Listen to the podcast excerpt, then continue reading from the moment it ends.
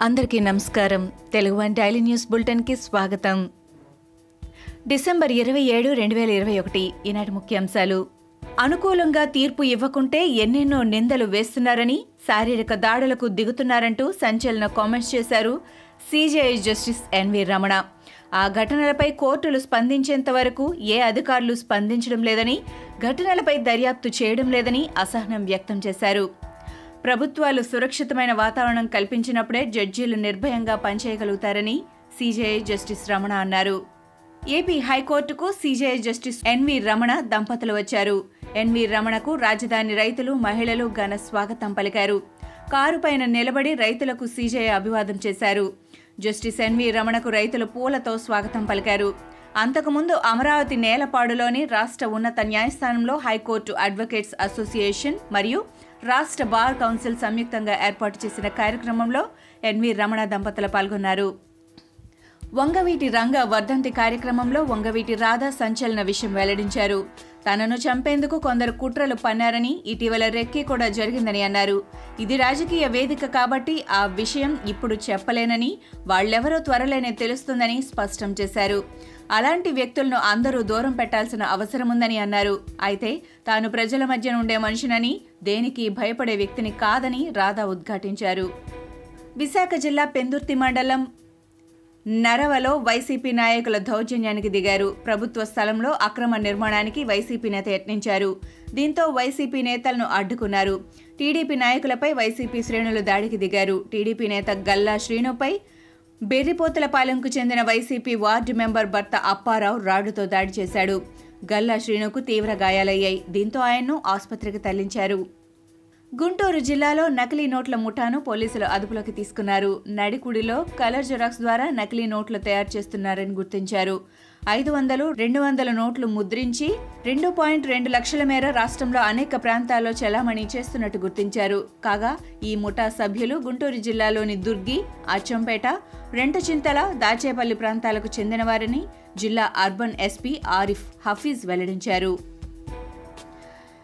ఏపీలో మరో రెండు ఒమైక్రాన్ కేసులు నమోదయ్యాయి. ప్రకాశం అనంతపురం జిల్లాలకు చెందిన ఇద్దరికి ఒమైక్రాన్ వేరియంట్ నిర్ధారణ కావడంతో ఏపీలో ఒమైక్రాన్ కేసుల సంఖ్య ఆరుకు చేరింది. దక్షిణాఫ్రికా నుంచి వచ్చిన ఒంగోలుకు చెందిన నలభై ఎనిమిదేళ్ళ వ్యక్తితో పాటు యూకే నుంచి అనంతపురంకు యాభై ఒకేళ్ళ వ్యక్తికి ఒమైక్రాన్ నిర్ధారణ అయింది. జీనోమ్ సీక్వెన్సింగ్ పరీక్షల తర్వాత ఒమైక్రాన్గా అధికారులు గుర్తించారు.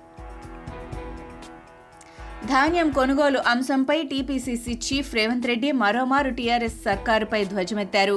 రైతులకు అన్యాయం చేసి ఇంకా గద్దెపై ఉంటారా అంటూ ఆగ్రహం వెల్లబుచ్చారు. ధాన్యం కొనుగోలు కేంద్రాలు ఉండవని చెప్పారుగా మరి సీఎం కేసీఆర్ సొంత పొలంలో పండించిన వరి ధాన్యాన్ని ఏ ఐకేపీ సెంటర్లో అమ్మారో చెప్పాలి అని రేవంత్ నిలదీశారు. మీ భూములు పండితే సరిపోతుందా? రైతులను రాజును చేస్తామన్న మాటలు ఏమయ్యాయి అంటూ నిలదీశారు. రాష్ట్ర రైతుల ప్రయోజనాల కోసం వారు పండించిన ధాన్యం బియ్యం కేంద్రం కొనుగోలు చేయడంపై రాతపూర్వక హామీ కోసం గత నాలుగైదు రోజులుగా ఢిల్లీలో పడిగాపులు కాసిన నేపథ్యంలో తనకు కరోనా వచ్చిందని పంచాయతీరాజ్ శాఖ మంత్రి ఎర్రబెల్లి దయాకర్ రావు అన్నారు. ఇప్పటికైనా కేంద్రం రైతులకు స్పష్టమైన హామీ ఇవ్వాలని కోరారు. భారతదేశంపై కన్నెత్తి చూసే సాహసం చేయడానికి ఇతర దేశాలకు అవకాశం లేకుండా అత్యంత సమర్థవంతమైన బ్రహ్మాస్ క్షిపణులను భారత్ తయారు చేయాలని రక్షణ మంత్రి రాజ్నాథ్ సింగ్ చెప్పారు. అణ్వాయుధాలను తిప్పికొట్టగలిగే సామర్థ్యం మనకు అవసరమని చెప్పారు. బ్రహ్మాస్ క్షిపణులు తదితర ఆయుధాలను భారతదేశం తయారు చేస్తోందని అయితే ఇతర దేశాలపై దాడి చేయాలనే ఉద్దేశంతో వీటిని తయారు చేయడం లేదని తెలిపారు. పోలీసుల ప్యాంట్లు తడిసిపోతాయంటూ పంజాబ్ కాంగ్రెస్ అధినేత నవజోత్ సింగ్ సిద్ధు చేసిన వ్యాఖ్యలపై Chandigarh deputy superintendent of police Dilsher Singh Chandel తీవ్రస్థాయిలో మండిపడ్డారు. మాటలు అదుపులో పెట్టుకోవాలని సిద్ధుని హెచ్చరించారు. పోలీసులే లేకపోతే రిక్షా పుల్లర్ కూడా రాజకీయ నేతల సూచనలు పాటించరని సిద్ధు ఈ విషయం గుర్తుపెట్టుకోవాలని వార్నింగ్ ఇచ్చారు. సిద్ధుకి వార్నింగ్ ఇస్తున్న డీఎస్పీ చాందేల్ వీడియో ప్రస్తుతం వైరల్ అవుతోంది. ఇవి ఈనాటి ముఖ్యాంశాలు. మరికొన్ని ముఖ్యాంశాలతో మళ్ళీ రేపు కలుద్దాం. ఈ షోని క్రమం తప్పకుండా వినాలనుకుంటే మీరు ఈ షో వింటున్న ప్లాట్ఫామ్లో కానీ లేదా Google podcast Apple podcast Gaana మరియు ఏ ఇతర పాడ్కాస్ట్ యాప్లోనైనా సెర్చ్ చేసి సబ్స్క్రైబ్ అవ్వండి. కొత్త ఎపిసోడ్ వచ్చినప్పుడు మీకు అప్డేట్ వస్తుంది. అంతవరకు సెలవు. నమస్కారం.